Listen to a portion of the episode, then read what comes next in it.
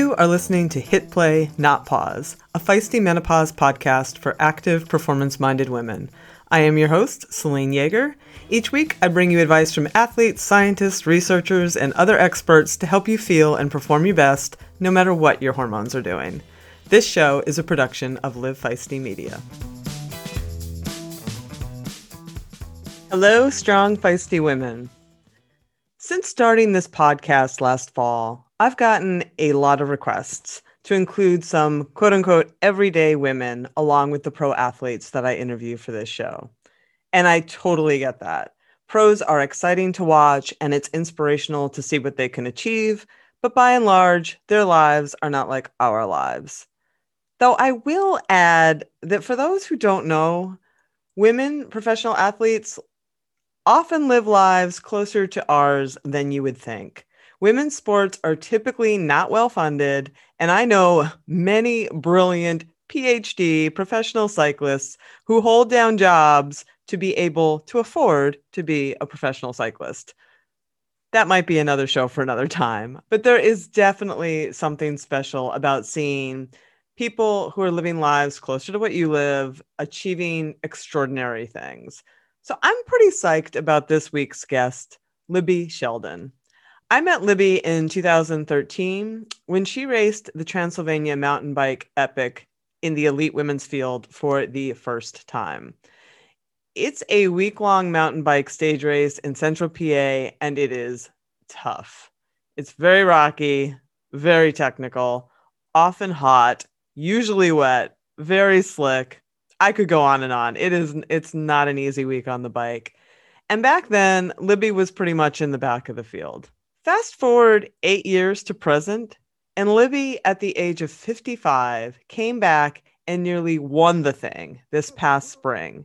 She was sitting in first place until the end and then ended up coming in second overall. Not masters, overall in the elite women's field. She put up an Instagram post that uh, got my attention and, and made me reach out to her to be on the show.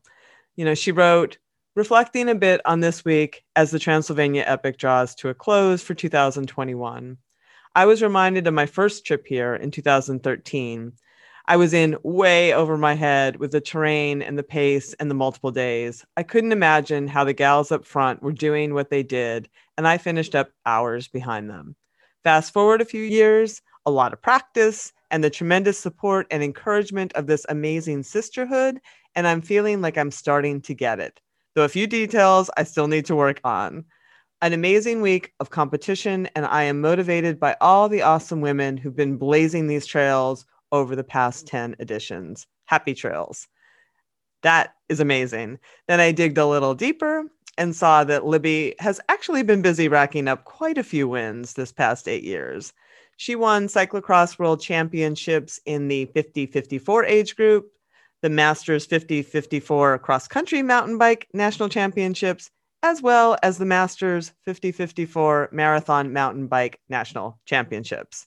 She's been a busy woman. And she is a busy woman. She is also a lawyer by profession and has four, count them, four kids, all boys. So naturally, I had to have her on the show. I loved her attitude and how she epitomizes everything that we're about. She optimizes what she can optimize. She doesn't get too hung up on the rest. And she is truly inspirational. I think you'll really enjoy this one. Before we get to the show, this is my little weekly reminder to come join us on our social media channels. We are at Feisty Menopause on Instagram and Facebook. We have a private Hit Play, Not Pause Facebook channel where you can come in and join the conversation on everything under the sun. And if you want to deep dive into all things active menopausal living, we have the Feisty Menopause membership, where we offer in depth materials. We have a Slack channel where we dive deep on all this stuff day in and day out. There are expert webinars and we have sponsored discounts. You can learn all about it at feistymenopause.com. Remember, I have the email. If you want to drop me a line, have ideas for guests, you can hit me up at hit play, not pause at livefeisty.com. And finally, finally, thank you as always for the great reviews. They keep coming in. I love the stars. I love the hearts. I love you.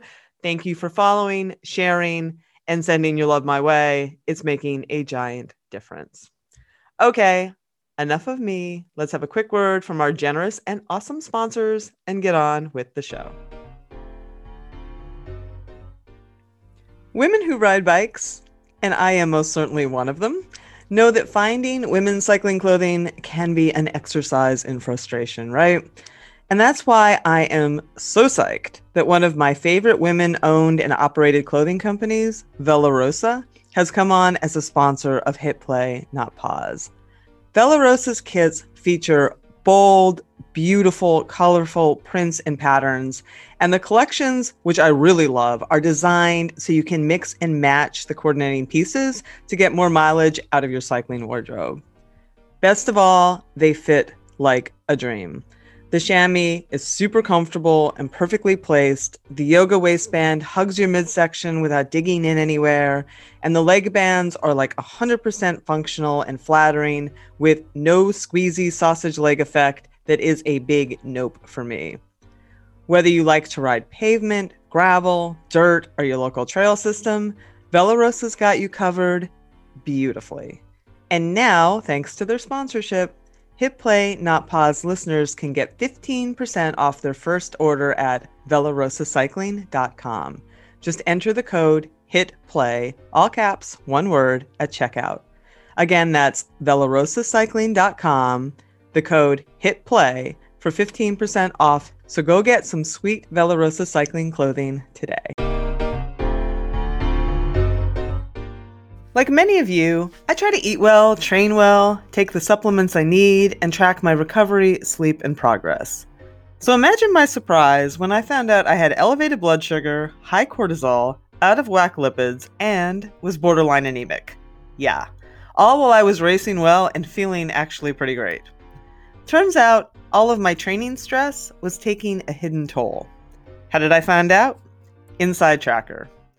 Inside Tracker is a service that analyzes your blood, DNA, lifestyle, and fitness trackers to provide you a personalized, science based, trackable action plan on how to live, age, and perform better. Inside Tracker is simpler, cheaper, and more convenient than traditional blood tests. And their blood tests also include biomarkers that are key to performance that you don't get from traditional blood tests, like ferritin and vitamin D. My favorite part they don't just give you data, they provide you with nutrition and lifestyle tips to take action. And I've taken those actions myself and have been improving those markers and ultimately my health. So, for a limited time, my friends at Inside Tracker are offering my listeners 25% off their entire store. So go to insidetracker.com slash feistymenopause to take advantage of that offer. Again, it's insidetracker.com slash feisty menopause, I can tell you, it works.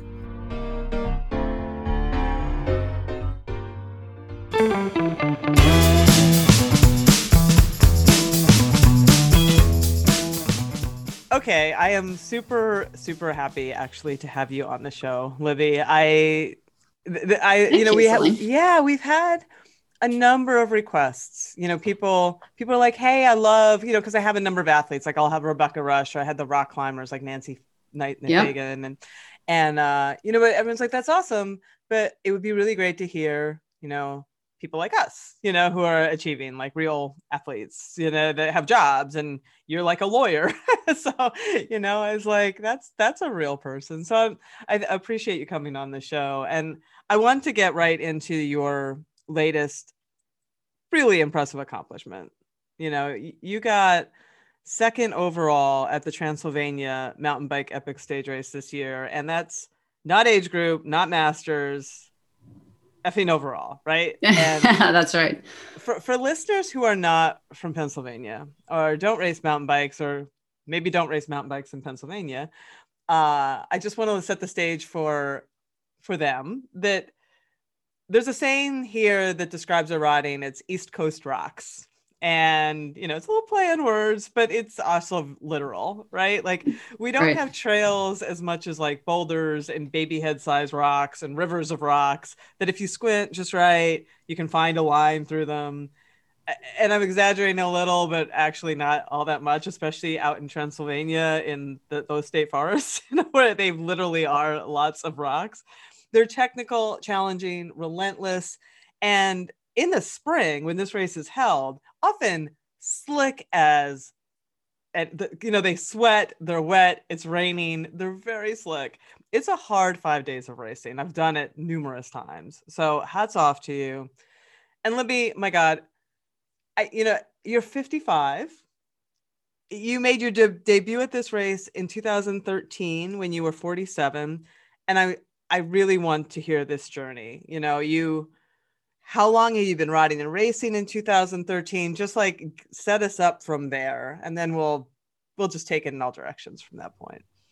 Well uh, yes and you have raced this a number of times. You said that so you you you know this race. Um, and you are one of those people that that in 2013 when i first did this race i was like wow how did those women do this? There was just this fast group of women you know the Stan's team and then and then and then you were racing as well and you were just up there smashing it every day. And to me that was just uh, amazing to see.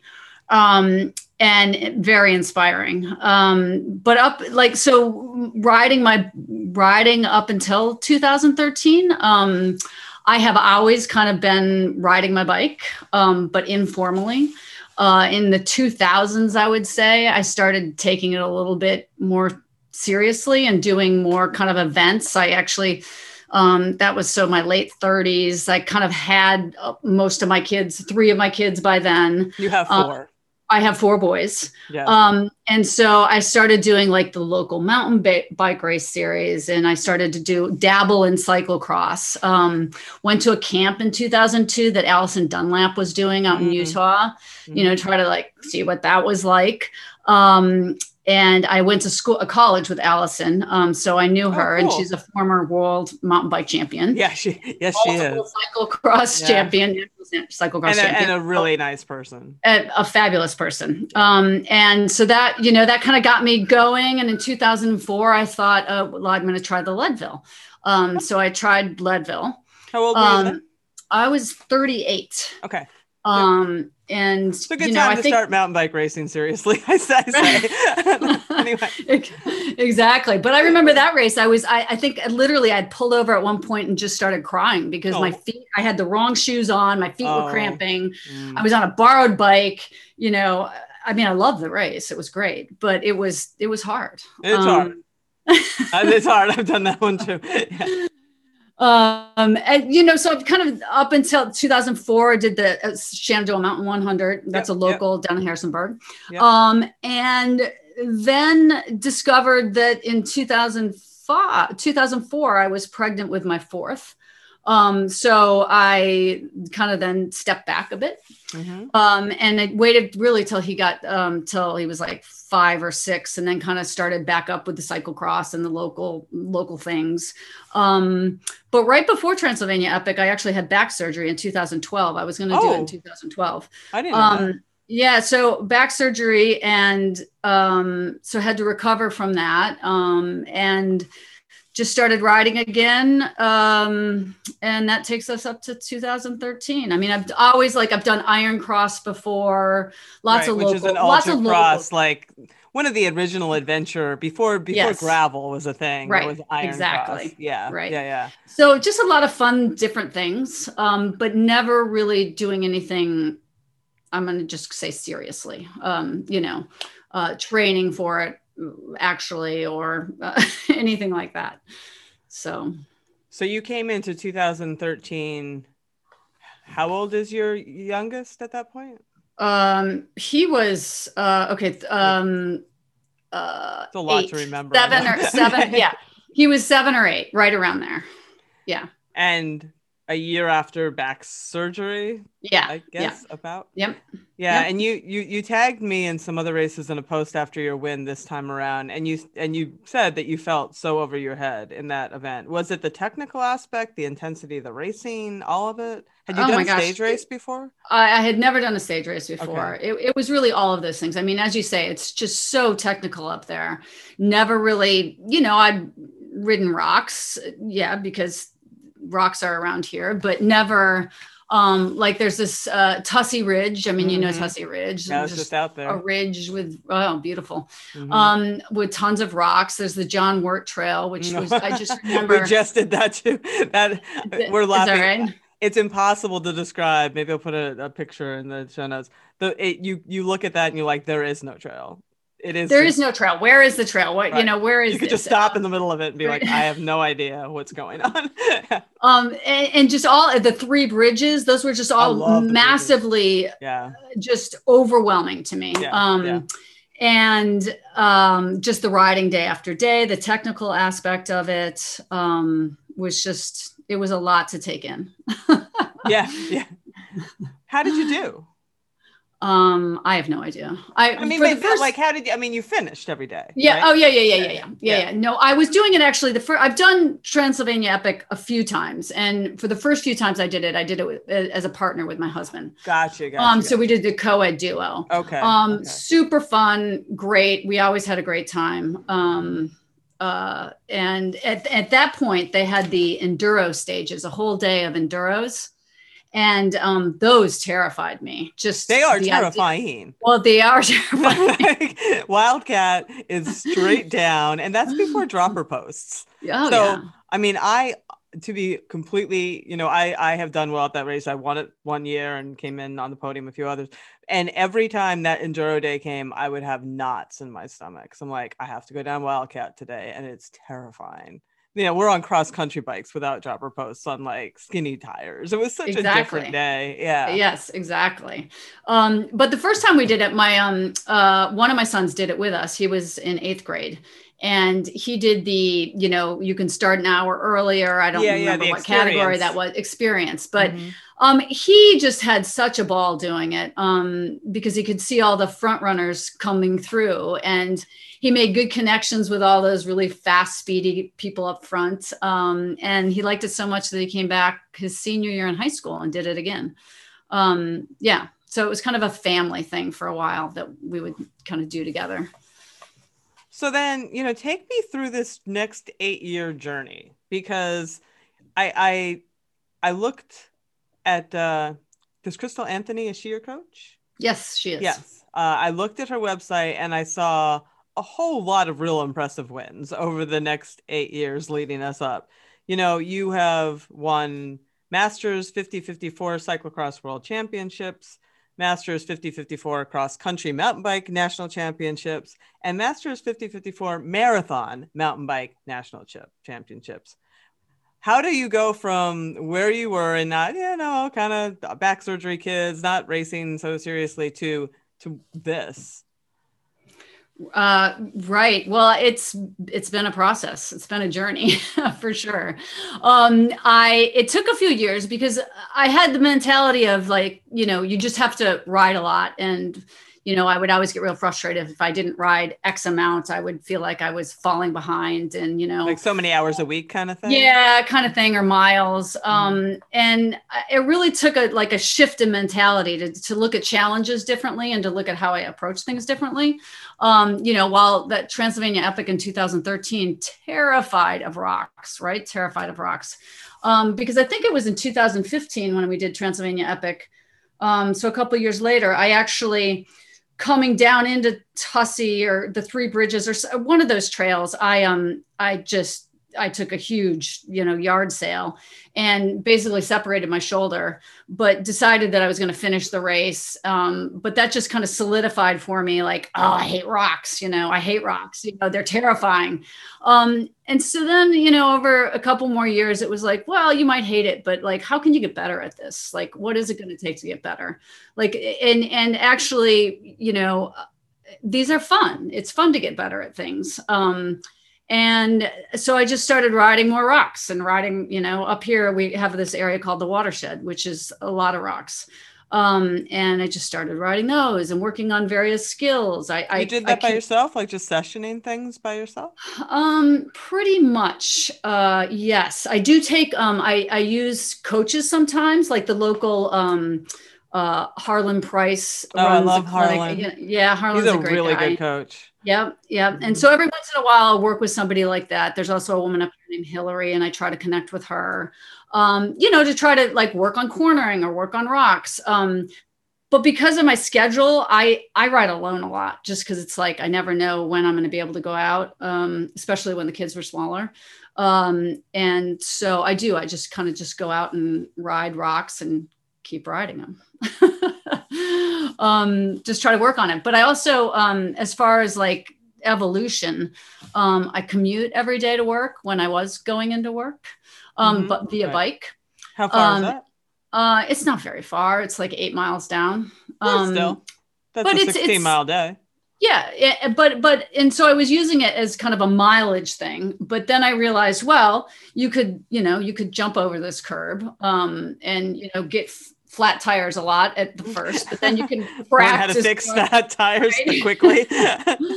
um, and you know, then I started picking out, oh, well, there's this great set of stairs I could ride down in the middle of the commute, and you know, oh, you know what, you can actually try to ride upstairs too. Um, so picking out different things and like, oh, I now I'm, I'm, You're now a I'm a lawyer really, too. Are you? What are you wearing? Are you wearing like? What are well, you wearing?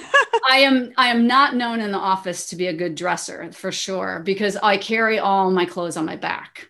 So in my backpack. Um, and so I'll have them all wadded up in there. And then I get out at work and I go, we thankfully we have gym and a shower and just change into my clothes and, you know, go up. But it'd be pretty it, rad it if you were just dressed up in your uh, attorney wear. Right. Yeah. Going down like the that. stairs down in DC. yeah. Coming in so, hot. Right. Um so that you know that was kind of one of those things where i would see my husband do it because he also rides his bike to work and i'd be like oh you know that's stupid. That's silly. And then i was like well actually he's really getting really good at that and maybe i should try it. Um so doing things like that um but also uh, working with Crystal. And, and the other thing about Transylvania Epic in 2015, I think it was, and I think you raced that year as well, Crystal did it. Um, and and um, that's where I met her. Um, and we, you know, really liked her, uh, great person. And I started using her as a coach uh, when she became a coach, and like the following year or something like that. And that was like for me a big game changer because I had never done anything structured. Um, what was the biggest change that she made for you? Um, well, I used her mostly for cyclocross at that point and it was just doing just doing the interval you know just doing uh, like literally i would consider riding my bike to work and going hard sometimes in that you know that space uh, a workout and then i'd go to a cyclocross race you know and and and I would always marvel at like I would always be very confused about why all these other women were going so much faster, and I was like, well, why, why am why aren't I doing that? You know, and it's because I wasn't really training. um, and and these specific workouts to what you're you're working on, your goals are pretty crucial. Um, I find really mm-hmm. Important. So it was that, and she also worked with me to get me on like a, a different uh, core routine and a weight routine, and those I just you know uh, do uh, every week as well. What kind of weights um, so, do you do? Um, so it depends on what I'm working on, but I have a routine where I always do a core workout, um, which includes, you know, I mean, the regular pull ups, push ups, uh, all different kinds of stuff there. Balance board, I do a lot. Um, and then I have, we have a gym downstairs. That's another kind of game changer. I, I joined a CrossFit gym for a few years. Mm-hmm. After 2013, I became somewhat obsessed with that and then decided I needed to step back because I you know, I wanted to ride my bike. I didn't right you know, want to do be good at CrossFit.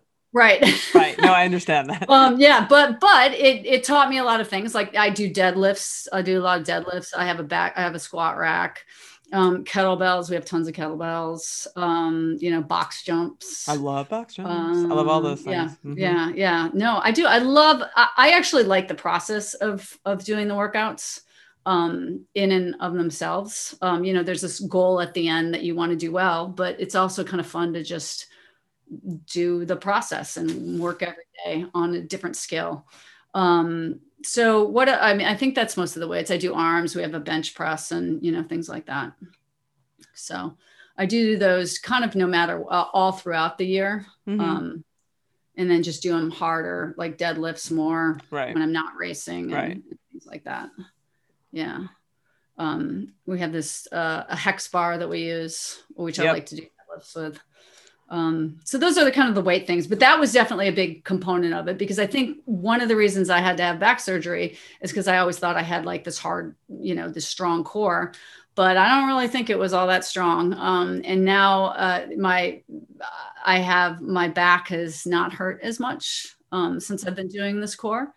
Um, and it's just it's been that's been a game changer it, my back used to start hurting after like two hours and i never know sometimes if i could like actually finish a race um you know it, it would get so bad so that's been huge I find that lifting like that, like the deadlifts and all that stuff, keeps me very resilient that way too. Like things just don't hurt the same way. right right right Yeah. right well and and the balance board um i was terrible at that oh my goodness when i first started but it has made such a difference in my ability on the bike to um just balance myself when i'm going over a rock or Really? you know moving my body i i find yeah What do you do on it? Just just ba- just stand, or do you have do you, are you doing any Uh, other movements on it? I mean, I'm standing and I'm dropping a ball and I'm bending down and picking it up. I'm, you know, flipping a whatever it is, a you know, plates and catching it. Um, just oh, my husband always throws at me, throws a ball at me. I like those. Um, yeah. Yeah, yeah. So that's fun. And um, but I noticed that that is that has helped me just on the bike tremendously.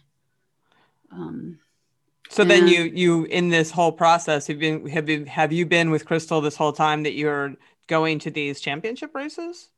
Yes, and I have been with Crystal I've been, since about 2016 with Crystal.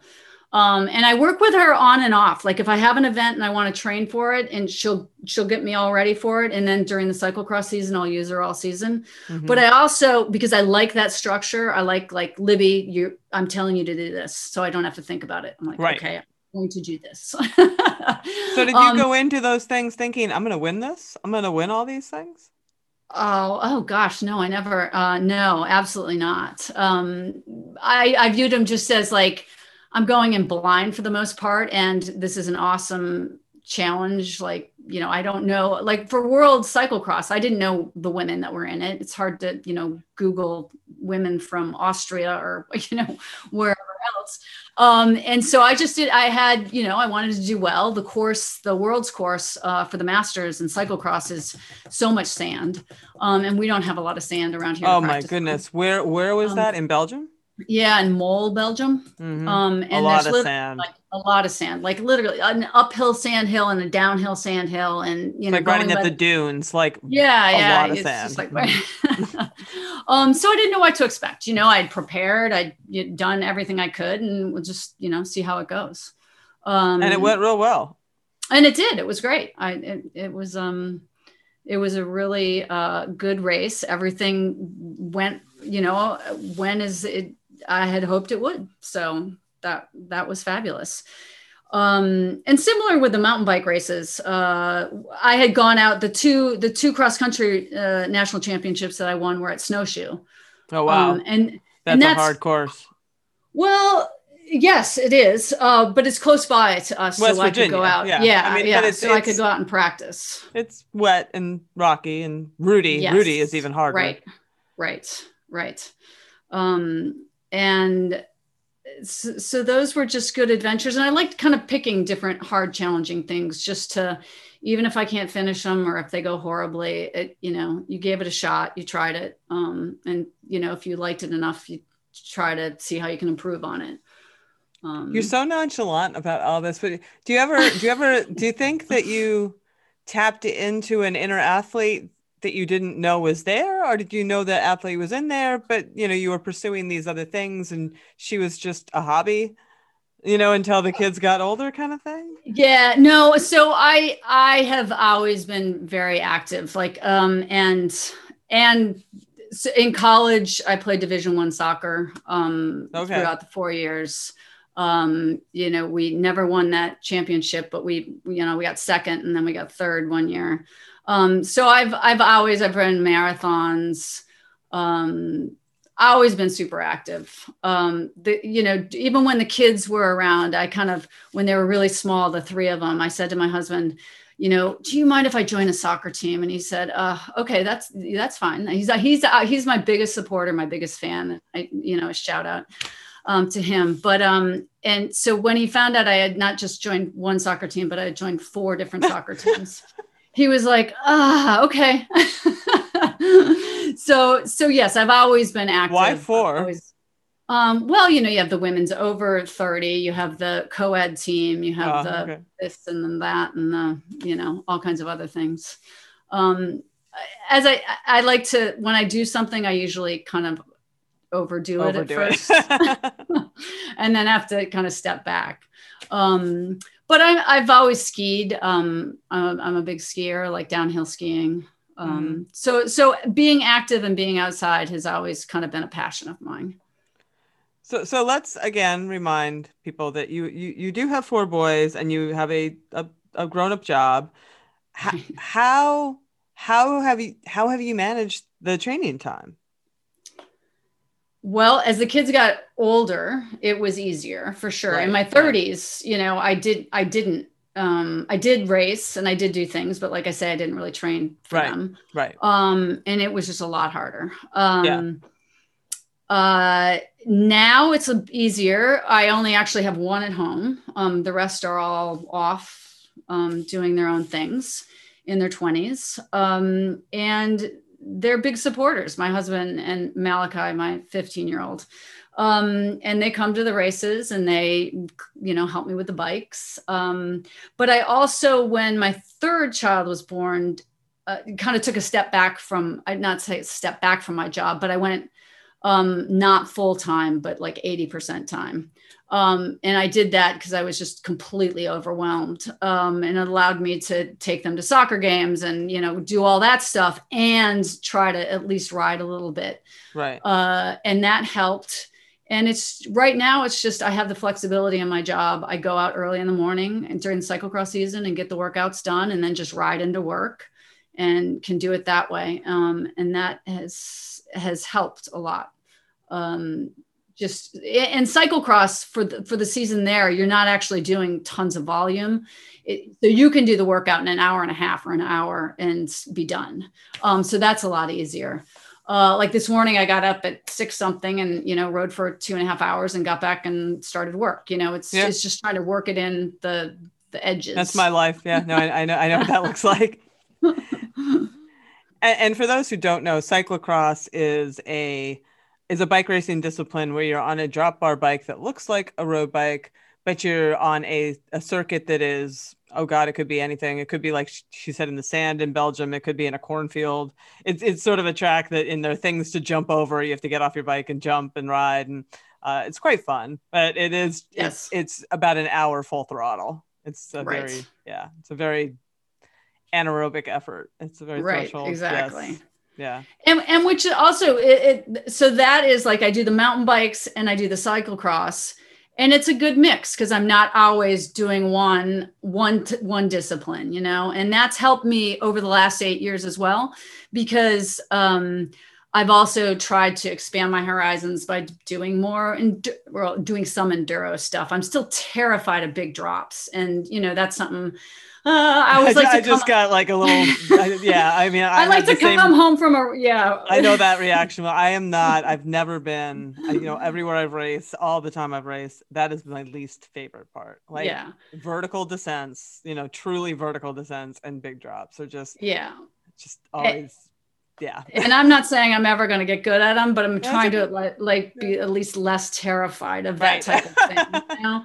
um so you have the bigger bike you have the more suspension yeah. um so switching bikes doing things like that that has helped tremendously just mix things up mixing things up keeping it um all you know different and new so it wouldn't be hit play not pause if we didn't talk not a pause if we didn't talk some yeah. hormones um have you had to adapt and work through changes through this transition? I mean, you started a little later getting serious and you know, now you're like hitting a really great stride at 55. Like uh, uh, are you have you gone through anything? Are you going through anything? Where are you in that journey? Yeah, where journey? am I in this? I, I don't know. I, I, sometimes I ask myself, I'm not exactly sure, um, but I think I'm if what you call it perimenopausal. Um, yeah. I, w- once I think I've almost hit menopause, then I like 11 and a half months will get my you know a period yeah, i had, I had that be like oh. My code the um, clock again. Yeah so um so i think i'm in that stage um and i but i certainly have had to um adjust things over the last and i would say like three years. Mm-hmm. um just notice like really recovery is super hard. Um so i pay a lot more attention to that. I pay a lot more attention to not um you know, trying to uh, w- do a workout on a day that I'm just completely exhausted. Um, I notice that my muscle mass is kind of going, you know, and so it's harder. I can lift the same amount of weights, but I don't look the same, you know, those kinds of things. Um, and really, in the last uh, four months, um, I've been getting these waking up two or three times a night, uh, just and I'm not going to call them hot flashes because I don't get like ridiculously hot, but I, I'm just, I wake up and I'm just, I'm sweating and I'm That's just what like, I had. I was, so I called it projectile sweating. It was actually like rivulets running down my back. Yes, I right. wasn't a hot flash either, but it was just like, I'm like a sprinkler right now. Right. What is happening? yeah. So uncomfortable. And it wakes you up and then yeah, you can't go back up. to sleep. Yeah. Um, and so that has been um, really hard, um, you know, and to try to, to try to deal with because the, the lack of sleep is just like, ugh, that's exhausting. Um, so I've noticed, you know, so trying to work through some of those things. Um, really hard to regulate my temperature as well. That um, is one of the hardest things I have found in this new me is uh, racing in the heat, especially, is a little bit of a roll of the dice. You know, I know all the tricks, and usually they work. You know, but sometimes I'm still like, oh boy, this is this is going to be a rough day here, a rough moment in this day that I'm going to have to work through. Yeah, well, I'll never. Um, so a couple years ago at a cyclocross race, it was Go Cross. It's down in Roanoke, Virginia. Super hot day, and but it's a great venue because they have a pool and the racers are allowed to use the pool. Mm. Well, I was the only racer it pre-race time getting in that pool because I was like, I've got to cool down. I've got yep. to get my core temperature cool down. Otherwise, I can't. I'm this race is going to be horrible. And I did that, and it, it helped so much. But right. you know, just little things like that. Like I did that in the pool at Transylvania. Oh yeah, the oh, morning yeah. before. I'm like, because I remembered from doing triathlon that I felt so great if I could cool my right. core, you know, and right. in triathlon, when yeah. the water's cold, that's really easy to yeah, do. Um, so I was like, that's a great trick. But I, I want to rewind a little bit and and and have you give me some ideas because the recovery of stage races is not a, is is real. Like that's that's the second sport in stage racing. How did you recover? What kind of things did you implement day to day in Transylvania to get ready to go again the next day? Yeah. Um, well, uh, so a couple things I do. Um, one of the things I started doing like a few years ago was working with a, a new uh, teammate who has a nutrition um, practice, a job, um, shred science. And she deals with like a lot in counting macros. And, you know, some people like that, some people don't. I really benefited from the whole macro thing because I realized I wasn't getting enough protein. I just, you know, I'm a vegetarian. I wasn't like, I really just, you know, wasn't eating properly. Um, and so, so to get back to your recovery bit, a lot of it is like, I learned that right after I did a workout or a race or some hard effort, I would immediately have protein because it was like, I need that right now. Um, and making sure that my kind of my protein numbers and my fat numbers are all kind of like in line um, is super helpful for me. Um, and I do that usually just in events and like while I'm building up for events. I can't do it all the time because it's just it's overwhelming. Mm-hmm. But so that has a big part of the recovery, just making sure I get protein after after the race. Um, and staying hydrated, super important. You know, I was just like forcing myself to drink um, I I am not ashamed to say that I use all the implements that are available to for recovery. So I have a pair of um, uh, sque- I call them squeezy, yeah, squeezy legs. Yep. um, and so I would use those. Um, and I also have a Hypervolt, um, so the massage gun. Mm-hmm. I use that because mm-hmm. I really like that. Um, and then trying to get sleep um, and just trying to eat the right food. That's really how I tried to um, recover every day. For those um, who don't know, the squeezy legs are like these inflatable leg sleeves, for the lack of a better thing. You zip them on, right. and you they're attached to this compression pump that pumps them filled with air, and it's sort of it's like a um, it flushes your legs by just literally squeezing them from the feet up. Uh, yeah, it's super super helpful and I find it helpful because it not only does it, you know, compress your legs and get all try to work on all that lactic acid and whatever else it does, move the blood around, but it just makes me sit there also. Right. Right. And and just relax, just like sit there and drink and you know, so so that's a good thing. But I so those were really the major things I tried to do um, at Transylvania Epic this time around. Um, it was one of the first times um, for me going into the race. I just literally my goal was to see if I could ride for five days in a row because I was like, hmm, I haven't, you know, mm-hmm. I, it's not that I hadn't done that in a while because last year I did the um, Colorado, what was it, the Apex Challenge, which is a four day stage race. But I hadn't been to Pennsylvania in a while. I hadn't ridden those trails in a long time. Um, I was going up by myself. My husband wasn't coming with me, um, sleeping in my van. Um, so I was going to be in charge of bike maintenance, which is not my thing, um, you know. And so it was all kind of like a new, new twist. So when you things. finish, you can't just put your feet up right away. Exactly. You gotta yeah, yeah, yeah, yeah. Clean up the bikes, especially because you guys had quite a bit of like mud and right. weather. Yeah. Right. Right. Um, uh, and that for me, that all worked out pretty well. And I was super happy and surprised because a lot of times you can wake up and you're like, oh, there is no way I can do this. And for the most part, I woke up and I was like, wow, I am really tired and sore, but I can get on the bike again, you know. Um, what kind of warm up do you do? Well, um, after the first day, when it was actually close and I was surprisingly, you know, uh, up there in the mix, I thought, whoa, I better, I better warm up. Um, yeah, I better get ready so, for tomorrow. so I would go out and warm up, and there was nothing structured there. It warm was just help, of, though. I mean, just they help tremendously out of your legs. oh essential. yeah, no, I would, I would pedal around for uh, a couple miles and do like hard 30 second, 45 yep. second efforts. Yep. Yep. Um, and part of the reason for me is I'm not a fast starter, anyways.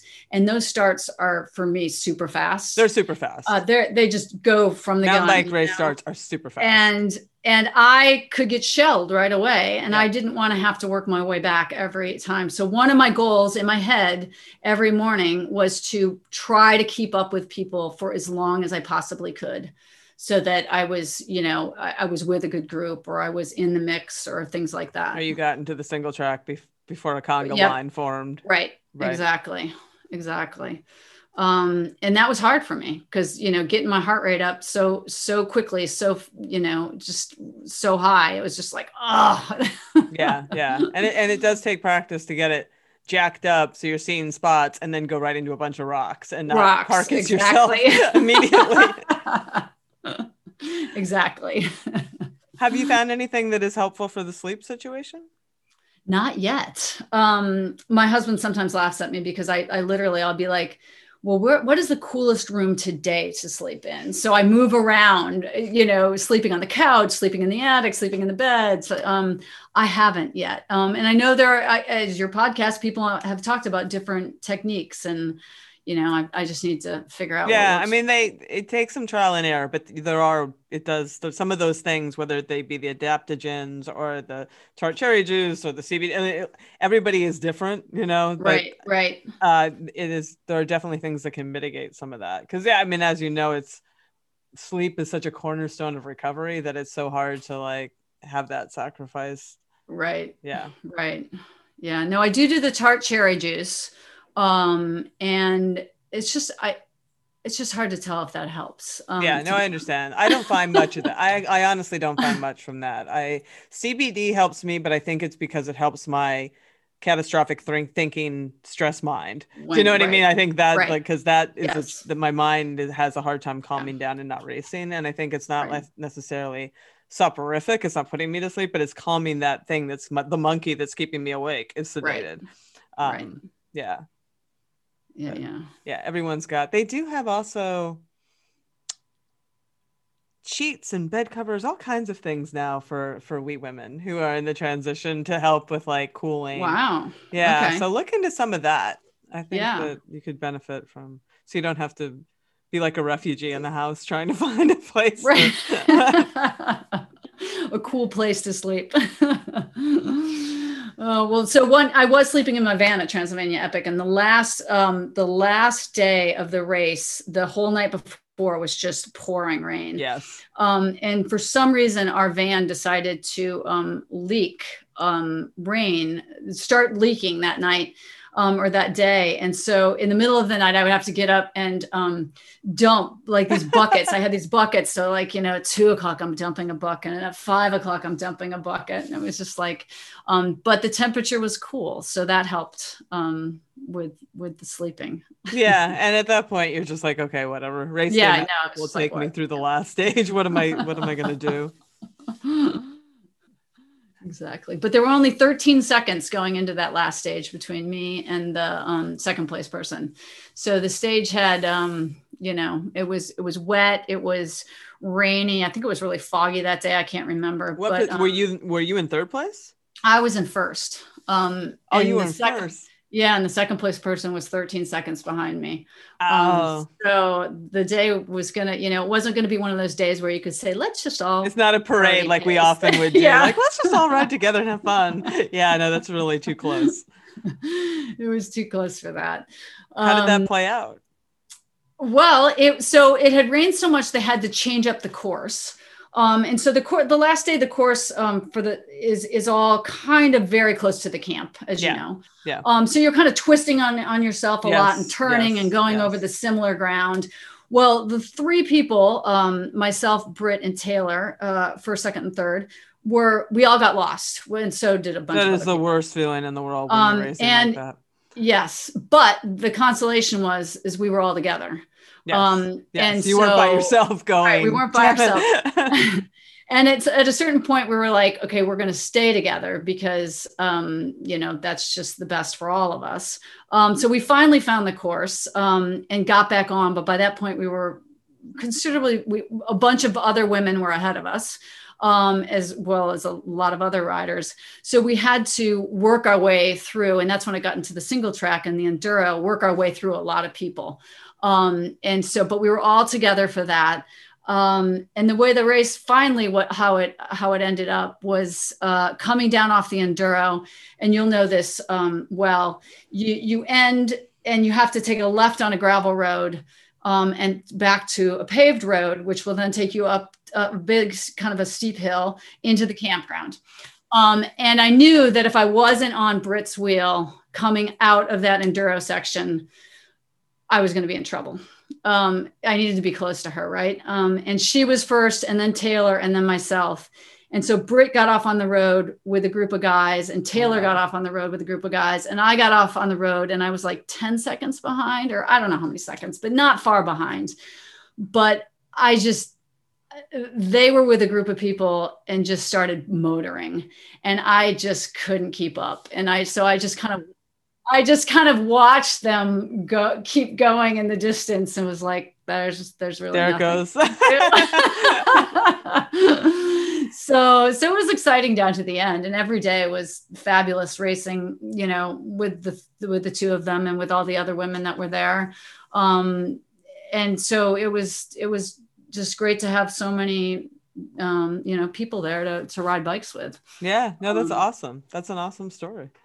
So, what what is uh what's on your agenda now? Wow. Now I um I hope to, I still have to commit, but there is a fun kind of underground local um, stage race that happens over the 4th of July every year um, called the Tour de Berg. Oh, I know And- the Tour de Berg. Yeah. That's a hard. yeah. That's a hard That's- adventure. That's probably the hardest stage race I've ever done. Um, Oh, you've and I done first- Yeah, I did Tell people first- what what that involves. Well, it's it's a again it's a it's a local kind of underground uh, race put on by well it, it's a lot of locals from Harrisonburg, which uh, are fabulous bike riders, amazing Mhm. bike riders, um, and it involves five days of you go out and you kind of party pace for a couple hours and then the tour director as he's known affectionately will just kind of tell you you all group up and then he'll just say okay for the next hour and a half or you know follow the the trail signs and you're going to race. Um, and then so you race for however long he says you race for and then you stop and you have lunch and then you party pace again. And then later on you regroup. And he says okay now we're going to race x. And so it's kind of two segments of racing. It's probably like eight or nine hours on the bike every day it's a long day yeah. It's a long day. Um, and then everybody has dinner at the end. And then the next day you do it again. And it's all through the george washington national forest which is some amazing riding um, down by stokesville. I mean you know stokesville um, and yeah, it's probably one of the hardest things I've done. I did it in 2016, and I remember I didn't do the whole thing. And I remember Sue Haywood like trying to convince me to stay for the couple extra days, and I was like, "This is horrible, and there's no way I'm staying." and and as eh, like literally, I was like, "No, the, I am going back to work. That's what I, that going to work sounds better than right. this." Um, but then I did it in 2017, 18, and 19. And it was uh, each time it's just like riding these amazing trails that I don't usually, well, I do ride down there a lot, but like learning new trails, riding with some fabulous riders, um, and just so hard, uh, just amazingly difficult. Um, but doing some of those trails caused me to think about down here, there's a, a local thing called the Ring. It's the Massanutten ring. It's it's a 72 mile super rocky trail um, that goes and sue haywood was the first woman to ever actually complete the thing. Um, and it takes a long time and runners used to complete it faster than bike riders because it's just it's rocks. It's like you're riding on the moon at some points. Um, and last year my or two years ago my son did it and i supported him. And and I was just like, you know, good for you, but this is horrible. I would never want to do this. Um, and then when the pandemic hit last year, I was like, what am I going to do? You know, what what adventure, what what crazy thing could I try? Um, and it's really just an hour and a half from us. And so I started going out and sessioning different parts of it, um, and then did it in like May of last year, I guess it was.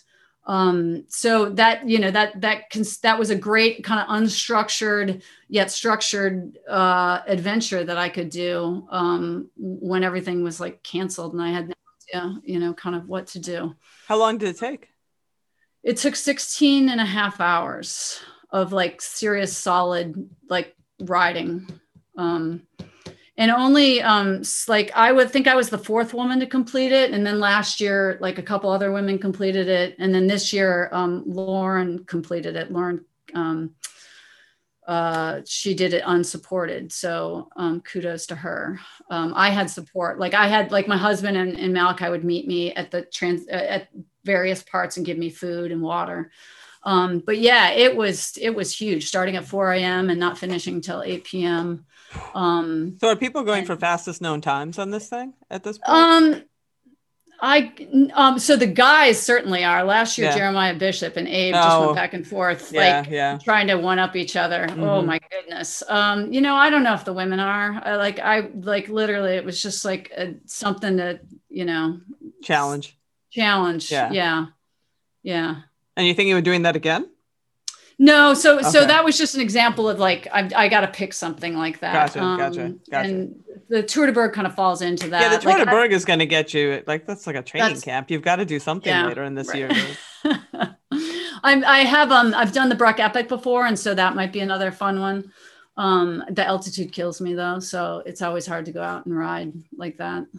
Um, but up, upcoming like cyclocross season is going to be um, super fun because we didn't have one last year. Right. Um, and a couple years ago, my husband and Bill Scheiken started um, the CX Hairs Devo team, a cyclocross junior development team. Mm-hmm. Um, and I'm kind of the matriarch of it. Um, and it's been super fun to watch those, um, to watch people develop, to ha- try to help kids develop. Um, we don't have a lot of riders, but they're really good and um, this season will certainly you know they they are hitting their stride and it's fun to see how you know at one point i you know i always knew they would be faster than me and like the, the teeter totter will tip at some point and and this is definitely the probably the tipping year and it will just be awesome to see them just go off and you know develop as they are um, into fast, really good technical riders. Um, so that will be fun. That that will definitely be a, a big um, adventure. What would you say to women who are, you know, crossing that 50 year old threshold and, you know, maybe not sure what lies ahead of them or if they can improve? I mean, you're, you're sort of living proof that you can you can improve. Right. Yeah, I so a lot of um a lot of times I think of things as just like um bird by bird. I think it was Anne Lamott has a book called that. And um it's just like doing if things seem really overwhelming, you know, like you had a project that I think her example was you have to do a, a, whole book on birds, you know, well, just start with one bird, you know, so start with that one bird. I'm going to remember that. you just got to start with the one bird and then just keep moving. And that's kind of how I, I, I see things, you know, like I think I'm a terrible mountain bike corner. And so, you know, and I'm probably not terrible, but there's so many things I can work on, right? And so I have to just pick one thing at a time. I can't get overwhelmed by it. And I think some people just think, oh my God, I'm 50. And I, I, you know, I've, I'm now 10 pounds heavier than I was before. And I haven't had, to, I don't have time to exercise or to walk. I mean, so it's just, I like, I love to see it when people just go out and just start walking, you know, right. and just encourage people to, to do, pick one thing that they feel passionate about or don't feel passionate about but just do it um, and then you know maybe uh, things will good things will come from that no matter what um, using your body and having a, a pastime. Um, and around here, it's it is fabulous to see because we have so many people um, that are our age that mountain bike mm-hmm. and that are oh, younger. Yeah. But it's just it's such a great community. Um, and there's so much support. Like when I was at the Transylvania Epic and Bruce Buckley, who does those wonderful write ups and takes fabulous photos, you know, just so much love in those posts. Like it just keeps you going, you know? And so I just, it's nice to see when people find a passion and and and are able to pursue it. Um, so for people, also living proof of process. Like I, am sorry to interrupt you, but like I, I feel like one of the things that you did, you know, you started older that really made a measurable difference. Yeah, you started doing structure, but you started working on some of the real process things like the cornering, like like taking the stairs literally on your bike, like like working on things right. that that kind of stuff, especially as an older athlete, pays off in spades because it saves you so much energy.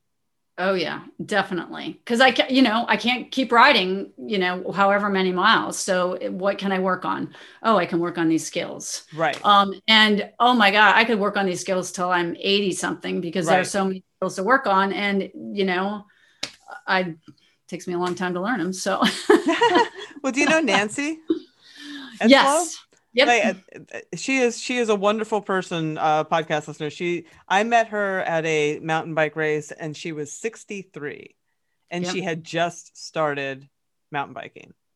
Yeah, and, and, you see her and she takes these downhill clinics and she's out, crazy. you know, doing I see all... pictures of her going down stuff with a full face helmet on that I would be like my ass would be on my back tire and I would be saying Hail Marys all the way down right. it. And I'm just like, wow, okay. You know, she's 69 and living proof of technique like especially i don't care what you do you know what if you swim if you run whatever you do like getting better at technique smooth is fast you know right. if you can yeah if you can get your technique yeah. down you can pick up some easy speed and save yourself yeah. some energy totally agree yeah that's that's key and uh, uh again i mean i i um just for for for other women you, you know you don't you don't have to be go to races. You don't have to mm-hmm. do all these things. It's just it's like a sense of community. It's like taking ownership of your body and feeling more in control can just be so empowering.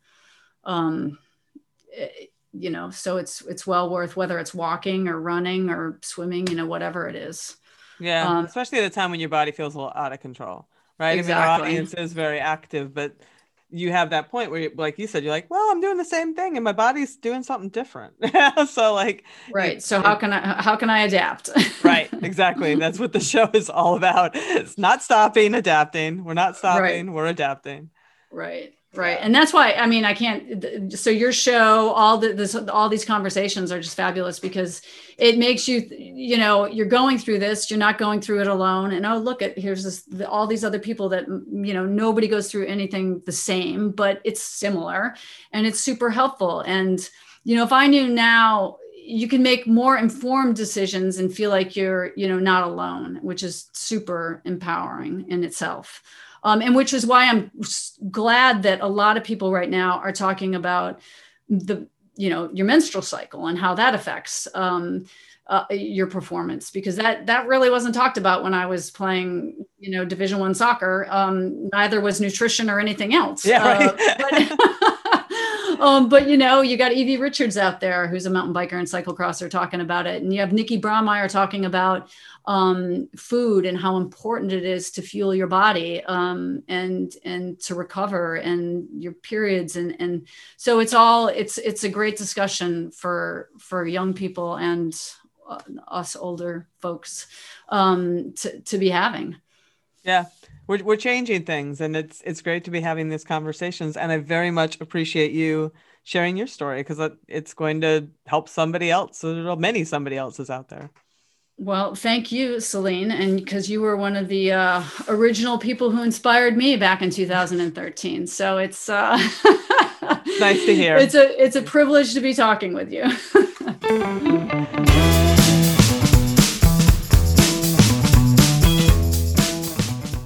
well, that's our show.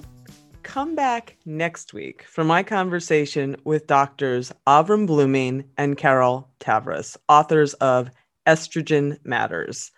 They have been a very greatly requested pair for the show, and we go deep into all things menopause hormone therapy. You will not want to miss this one. Until then, as always, stay feisty.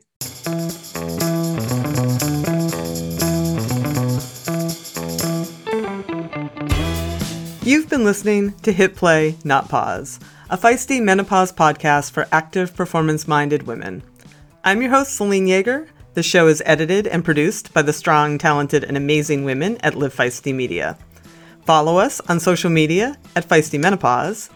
And please help us spread the word. Screenshot and share this episode on your social media channels with the tag at Feisty Menopause. Share the show with your friends.